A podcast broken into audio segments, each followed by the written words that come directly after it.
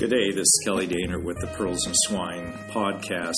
Thank you for joining me. Today we're going to be reading Kate's story, PCC's Dirty Little Secret, about uh, church leadership abuse and the failure of, of elders to uh, do the job that they have been called to do by the Lord.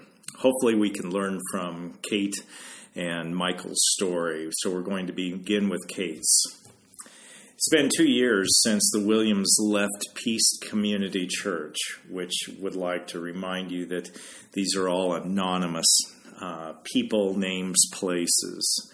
We want you to not be distracted by that, but to learn the principles that we can see in these stories. They, uh, the Williams would have remained silent had the abusive leadership not proceeded to crush others the Williams love the Williams had an amiable, amiable relationship with Pastor Some. He has pastored over 20 years in the same church and is well respected by other pastors in their denomination. Kate Williams described him as a good preacher. She said he could be charming and self deprecating. Kate also noted that he appeals to people's pride and sympathies. She explained to me, Michael and I loved being at Peace Community Church. We loved the community, the worship, and the, a place to serve. We were deeply hurt that we felt we could no longer stay. All at once, we lost a place to worship, a church community, fellowship with people we loved, and we lost ministries that we felt God had called and gifted us to serve in. So, why did they leave and are now telling their story? Well, it began several years ago when, as a member of the church, Kate was asked to help with the ministry at PCC. She spent some time speaking with each of the members individually, and it developed a committee to meet the needs that were expressed. After three years of serving in the ministry, Kate was asked to head up another committee, a committee in which she enjoyed serving at a former church. This is where her heart truly was, and so jumped at the opportunity. Kate felt free to move out of leadership of the first ministry as it was moving along smoothly. After about a year, she was involved in reigniting a ministry of PCC.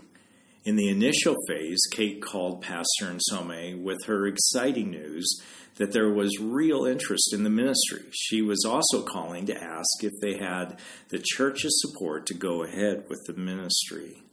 The pastor was affirming, but was adamant that he did not want a particular family involved in leadership. Kate didn't ask why, but said, This put me in an awkward position of having to either find someone else or do it myself. Pastor Nsome encouraged me to lead.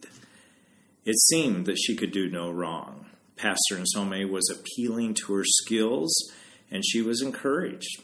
She wasn't really seeking out ministry opportunities, but rather being asked to lead the ministries. Kate and Michael were hosting an at risk child and were struggling with feeling alone in their ministry to the child. She sought out a meeting with Pastor Nsome to share those struggles in hopes that he would share some wisdom, having had experience with special needs children. She knew her husband Michael, an elder at the church, had a disagreement with Pastor Nsome the week before at an elders meeting, but it did not occur to her that their disagreement could impact their meeting, her meeting with the pastor.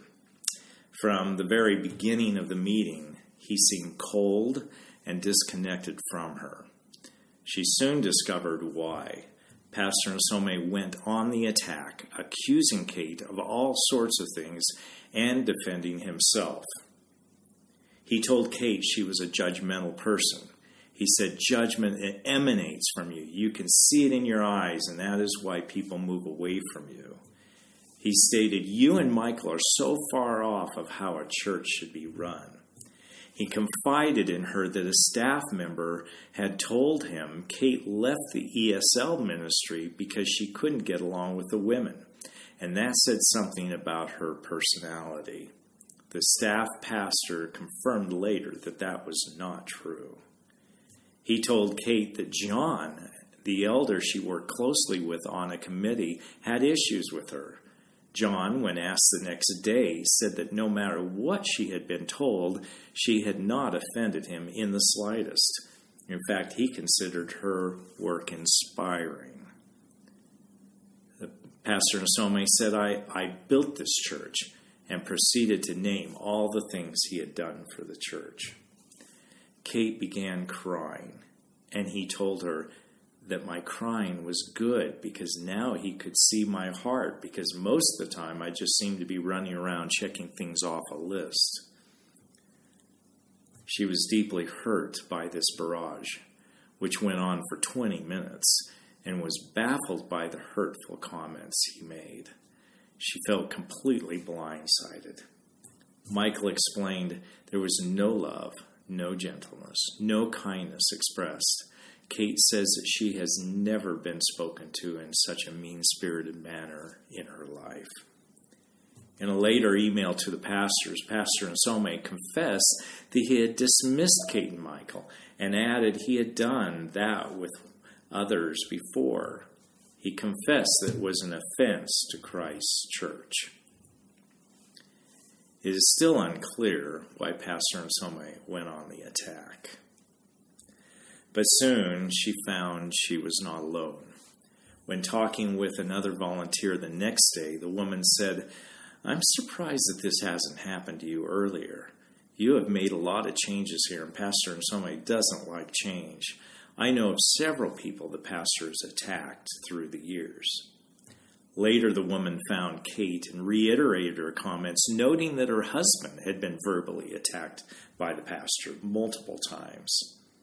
Two days later, Kate talked with a longtime member, and the member told her Pastor Nsome's behavior was Peace Community Church's dirty little secret. She explained that the pastor attacks anyone who perceives to be threatening his control over the church. The member shared with Kate there are three groups of people related to PCC the walking wounded, the unawares, and those who had left. As light was shown on the darkness of Pastor Nsome's leadership, more was revealed. She said, I was told that he would destroy me if I tried to push back. And the best thing for us to do was Michael to resign as an elder and for me to quit the committee and remove ourselves from any activity that involved Pastor Nsome so that he could not further harm us. Keep your head down. Remain under this radar. If you want to continue in any form of ministry, I don't know how many times I've heard and seen this played out by those who are suffering under toxic leadership in the church, an organization, or a business. Unfortunately, the one left standing seems to be always the toxic one. Well, there are a number, numerous signs of toxic leadership. Though each experience has its unique flavor, there are many common factors. One of the techniques used by toxic leaders is to change the narrative. It didn't take long for Pastor Nsome to begin changing the narrative. The pastor became self righteous in handling of the situation. He needed to bring Kate down to his level by suggesting she was just as culpable for the broken relationship they had.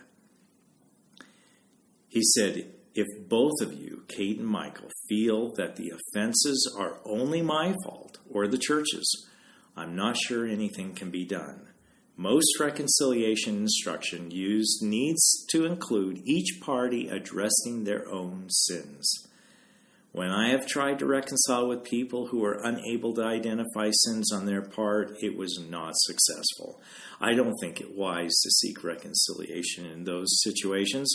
I would recommend you read Ken, Sand- Ken Sande's book, The Key Peacemaker. Later, he wrote to her In my letter, I was making the point that there is sin on both sides. But if you and Kate don't think you have sinned, speaking to Michael, I don't think we will be able to have a useful conversation about the conflict. He added, But in that case, we will need to discuss your roles in leadership at PCC. In other words, he was saying we are all equal in our sin, as we all sin. And if you don't admit that, you will lose your leadership position.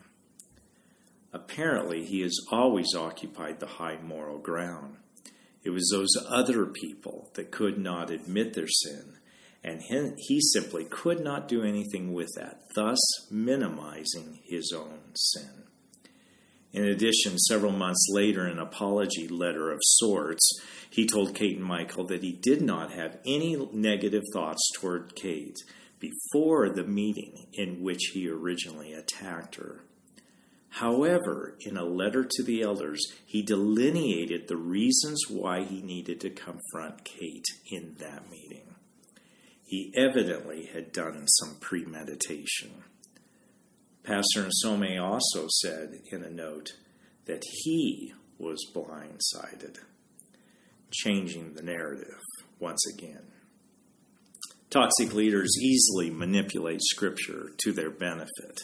Pastor Nsome leveled the playing field by pointing out the biblical concept that no one is free from sin. There are frequently sins committed by both parties in a conflict. Though admitting that all are sinful, Pastor Nsome sidestepped his own culpability by suggesting they needed to read Ken Sande's book called The Peacemaker. It was a subtle shift from admitting his own sin to Kate's supposed sin. Ken Sande founded Peacemaker Ministries to help churches in managing conflicts. It is a very help, it is very helpful unless there is abusive leadership at work. Sande acknowledges this. He notes in his writing there are different ground rules for managing abusive situations. In normal relationships, it may be helpful to own up to your own sins when confronting an offender, just as Kate did in one of the meetings. It may help the offending party humble himself and own up to his own sin. But the onus still falls on the offender and must be kept there in the confrontation, according to Matthew 18 15. Pastor Nsome treated Kate horribly when she only came looking for help. It was his anger that built up towards Kate and Michael. It was not Kate's sin and should not have been treated as such in managing the situation. There can be no backing down from this or the abuser will take advantage and there will be no resolution. In fact, generally, there is no resolution when dealing with abusive leadership or abusers in general. Toxic leaders manipulate Scripture so they don't have to come clean regarding their own sin. Toxic leaders also spiritually intimidate. After a meeting between Michael, the staff pastor, John the elder, and Pastor Nsome, that did not include Kate, as she was non emotionally strong enough to attend. Another meeting was arranged with Kate. There was still hope she had to salvage the relationship. Though Kate wanted to confront the pastor, she continued to work hard to win his favor. She shared with me. It was, it was an awkward meeting. I was in so much distress in encountering Pastor Nsome for the first time that I don't clearly remember all that was said. I found it difficult to even speak. I had shared what I was planning to say with a longtime member, and they told me that was the stupidest thing I could do. They told us the only way to stay at PCC was to submit to the pastor. So, at that meeting, I basically said I was a sinner. I was open to rebuke, and that if I had done anything offensive, someone should have told me earlier. Pastor Nsome had already devastated me, and I could not risk being destroyed by him. Pastor Nsome apparently was pleased by her humility and told her he didn't mean to hurt her. He stated that his issues were with Michael.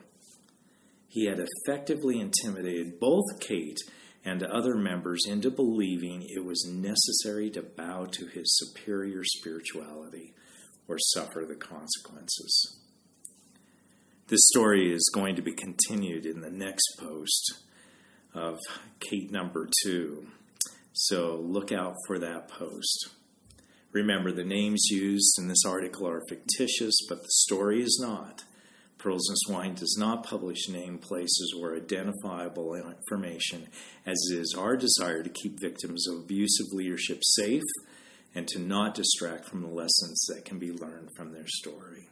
You can pick up The Peacemaker, a biblical guide to resolving personal conflict at Amazon by Ken Sande. Thank you very much for listening in today. Look forward to talking with you again.